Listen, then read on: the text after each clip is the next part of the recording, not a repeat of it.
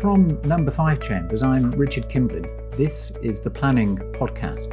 This week, planning litigation, timescales, social distancing, COVID consequences for the courts. And where have you been locked down? What is a dwelling? With Jack Smyth and Hashi Mohamed, planning and environmental barristers at Number 5 Chambers, the Planning Podcast asks what happens if a scheme finds itself quarantined in the Court of Appeal? And what happens if a barrister's study becomes a courtroom? Jack, Hashi, how are you? Good, thank you, Richard. Very well, thank you, Richard. Good to hear you both. Now, Jack, what's been going on in the Court of Appeal? Have you, have you had any recent experience of quarantine of cases in the Court of Appeal? Yeah, I think a lot of us have, um, Richard. Since its establishment, the Planning Court has prided itself on being a model of celerity. It's done a sterling job of meeting the ambitious targets set upon it. So, most of us are familiar that there are targets set so that applications for judicial review and statutory review should be determined within three weeks of filing of the acknowledgement of service that renewal hearings where permission has been refused on the papers should be listed within a month of receipt of the request, and that statutory reviews themselves should be heard within six months from the moment they were issued. But it's been a frustrating feature for those of us working in planning litigation that having enjoyed the speed and alacrity of the planning court, one then hits a bottleneck if permission is sought from the Court of Appeal. An important explanation for this is the fact that those ambitious targets which the judges of the planning court must labour under do not apply to the Court of Appeal. Um, there's a case, um, Richard, which we were both involved in, which I think beautifully illustrates the problem. Um, it was an application for judicial review in the matter of CPJ Environmental Services Limited and Derbyshire Dales District Council, um, I was for the local authority and you were for the interested party, and we were both resisting the challenge. Both our clients filed acknowledgement of service, um, our defences effectively, by the 7th of December 2018. And Mrs. Justice Andrews dealt with the matter on the papers and gave a detailed and lengthy decision refusing permission and marking it as totally without merit on the 2nd of February last year, 2019. Within a week, the claimant company had applied for permission to appeal to the Court of Appeal, but the Court of Appeal only refused permission on the 11th of September 2019. So, it took the Court of Appeal seven months, despite chasing um, by you, Richard, um, and your clients, and an application for expedition, um, for what took the planning court less than two months notwithstanding the intervening Christmas break. So, this stands as a stark example of the delay and congestion when one tries to go upstairs to the Court of Appeal. Um, I don't say that um, the Derbyshire Dales case um, is necessarily representative, it's perhaps a more egregious example, but it does show the problem, which is not uncommon. Um, so, having considered the timing gripe, um, what trends are emerging as to the prospects of success? Um, here, Richard, the paper you've done um, has revealed some pretty breathtaking figures. So, in the last three years, the success rate in planning and environmental appeals in the Court of Appeal is 25%. So, three in four litigants fail in the Court of Appeal, as against a success rate of 40% for all other non planning cases. Um, so, that's a differential um, which is fairly stark. And last year, the success rate in planning cases plummeted dramatically um, to 7%. So, why is there such a stark difference emerging?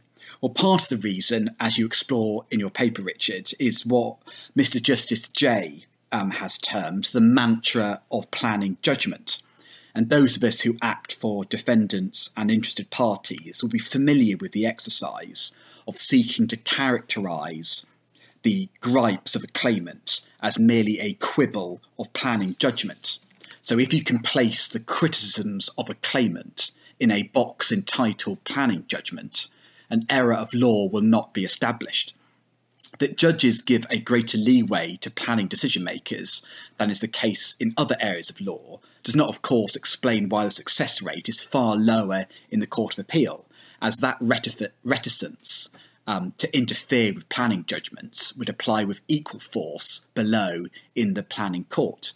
It seems to me likely that the differential can be best explained by the fact that the Court of Appeal has a greater appetite to entertain planning cases, notwithstanding the fact that they are unlikely to succeed, on the basis that they raise important matters of general applicability.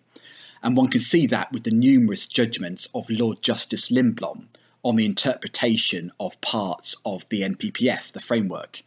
Notwithstanding the underlying merits of a particular claim, the Court of Appeal has been eager to use cases to end policy controversies, and we've seen that with our old friend, the tilted balance, paragraph four of the framework. So, when is it engaged and how does it operate? Um, when is a particular policy for housing um, characterised as out of date?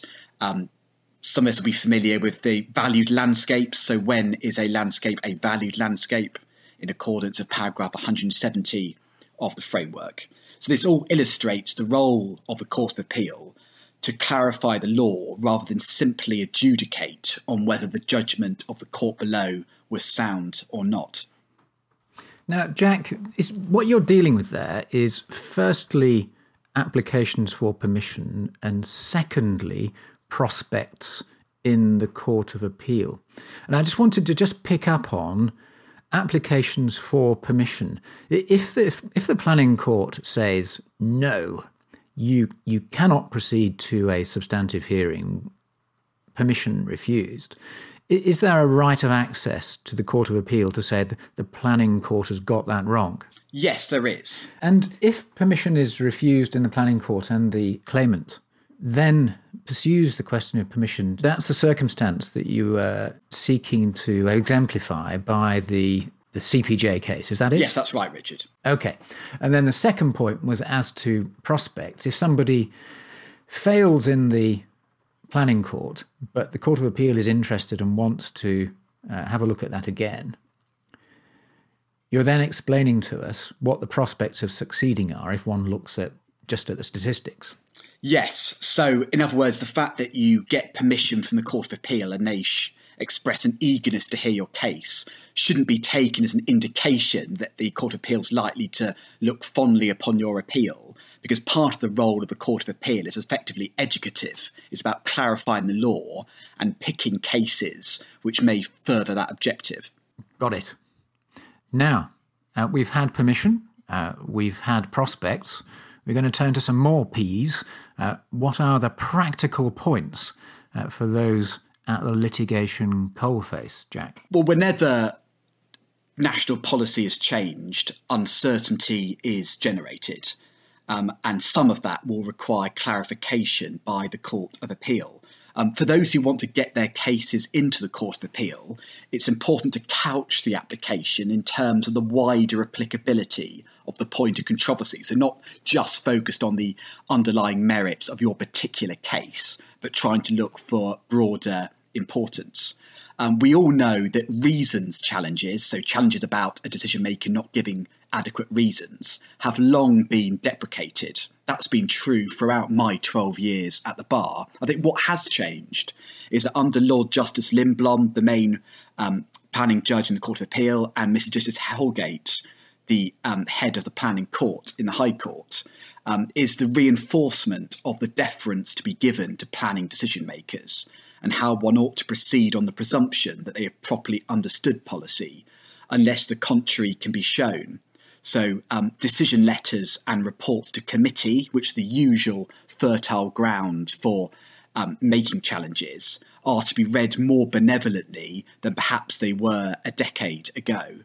Um, I asked rhetorically which sorts of cases are more likely to succeed. Well, it seems to me it will be those that centre around the proper meaning of policy.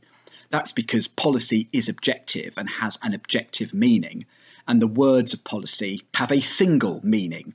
So our old friend planning judgment can't come to the rescue of the decision maker because even if the decision maker's interpretation of policy is reasonable, um, if the court finds that a different interpretation is in fact the correct one, then the fact that the decision makers acted reasonably doesn't save them.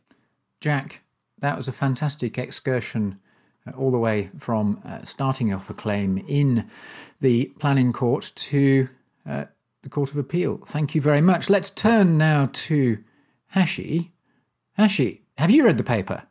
Yes, I have. This is a fantastic uh, paper, and I think you're being very modest, Dr. Kimblin, about its quality. uh, well, I shall try. I shall try not to be so modest in future. I'll, I'll work on it, Hashi. I'll work on it. it. It's it's a fantastic paper, and I think what stru- struck me from everything I read in there and what, what Jack was talking about is just how much of a significant impact something like this can have on development. If, for example, as you point out in, in your paper, that permission to appeal can take up to 20 weeks, and an appeal against refusal by the planning court for permission could hamper development by seven whole months that's not really good for the economy as a whole. And it certainly won't be good for the economy in a sort of post COVID 19 recovery. Yeah, it, it's no happy story, is it? Um, I call it a glitch in the routine, and uh, it, it really is a gap. Um, I don't understand why the, the, the rules have left that gap totally without merit in the planning court, but then can go and sit quarantined in the Court of Appeal for for months. It's extraordinary. Yes, yes. Yeah. Now you've you've been busy in the planning court, Hashi. I have, I have, and I and I have had uh, two remote hearings in the High Court already and I've got one coming up next week. The first I had uh, before uh, Mrs. Uh, Justice Lang, and I'm waiting for the judgment on that. And another matter in which uh, I had before Mrs. Justice Lieven, who uh, gave judgment earlier this week. Uh, before I get to that case later on, I just thought I'd pick up just three broad points that, that are emerging out of the planning court and its approach to hearings um, remote hearings, as we now call them, and we have a protocol for them now um, from um, Mr. Justice Holgate, who is, as Jack had pointed out earlier, uh, the, the, the sort of chief of the High Court, the Planning Court at the moment. But the three points that I just wanted to pick up was that the High Court has obviously been very keen to move matters along. They have really made it clear that things need to happen. They're not prepared to postpone hearings and they're prepared to make them work as quickly as possible. So, the first lesson for all practitioners in this context is that we must all adapt. And so, it is, first of all, very clear now, however complicated your case, is more than likely that it will get on. Second, uh, those with the most convincing and clear arguments on the papers and the skeleton arguments are, to my judgment, with a distinct advantage before the matters begin. And the reason I say that is because whereas before you might put together a skeleton argument that's relatively skeletal and that you prepare to develop your arguments in the courtroom, now you do not have that provision. You will have to do it from your own uh, office, living room, shed, wherever it is that you're going to be trying to persuade a judge. But it's clear to me that having done these hearings now, uh, a few of them already, that actually the judges will be doing things early. They've asked they ask for skeleton arguments early, and they'll be doing a lot of reading early, which suggests that by the time you get to the hearing, they will be ready uh, to hear matters in a way that I think they weren't necessarily always ready when we were being uh, presented in person. So an advantage to the most convincing, clear arguments on the papers. And the third is that it's also becoming, for me anyway, uh, clear that part of the future will be remote hearings in the way that we're being shown now. So even after the post COVID world, I still see a, a possibility whereby we will still be having hearings in the remote way in which we have developed now. But do I think that they are the future in a way that suggests that we will do away with in person hearings? I don't think so. We are human beings. And as those kind of human beings that deeply need other people's faces to look at and persuade and listen to, I don't think, thankfully, that in person hearings are going to be scrapped after this. Well, it's a judge's job to listen and decide, and you certainly pick up a lot, don't you, when you when you're face to face and the body language is there, things are either being written down or not, uh, sitting back, uh, sitting forward, all of those things, they're so important, aren't they? Absolutely, absolutely. And it makes a difference to how you react, what you say, when you say it, how you say it, and so on. Now, uh, one of those two uh, remote hearings that you've done recently is a case before Mrs. Justice Lieven, um, where, of all things to be decided during the course of a lockdown, you were interested in uh, trying to understand what a dwelling house is. Yes, yes. And this is a, a case that had just recently been given judgment, which was a, a case brought by Wiltshire Council uh, against a an aptly named interested party, Mr. House. Spelled I love it, a, Mr. Mr. House. Yeah. Brilliant. Yes, it's it's brilliant, isn't it? Spelt uh, to be clear, H O W S E. And the facts of the case were very very simple. Permission was sought for the change of use of an annexed accommodation from ancillary to independent residential accommodation. Now, it was accepted in this case that the application would not meet the local policy, but the question was whether or not it fell under one of the exceptions under paragraph 79D of the framework. Now, the core of that paragraph and the dispute really was about what is meant by the word dwelling in paragraph 79D. This is the paragraph that allows that exception to, to, to permit development where it would involve a subdivision of an existing residential dwelling. That's the wording in 79D existing residential dwelling. What would the subdividing of that mean? The council were challenging an inspector's analysis that the existing residential dwelling meant, for example, something wider than a building, possibly a planning unit, and that therefore there's a wide interpretation. The council for whom I was acting did not accept this, and in particular, they were concerned for a rural development in a rural location for a rural authority, it would have severe consequences.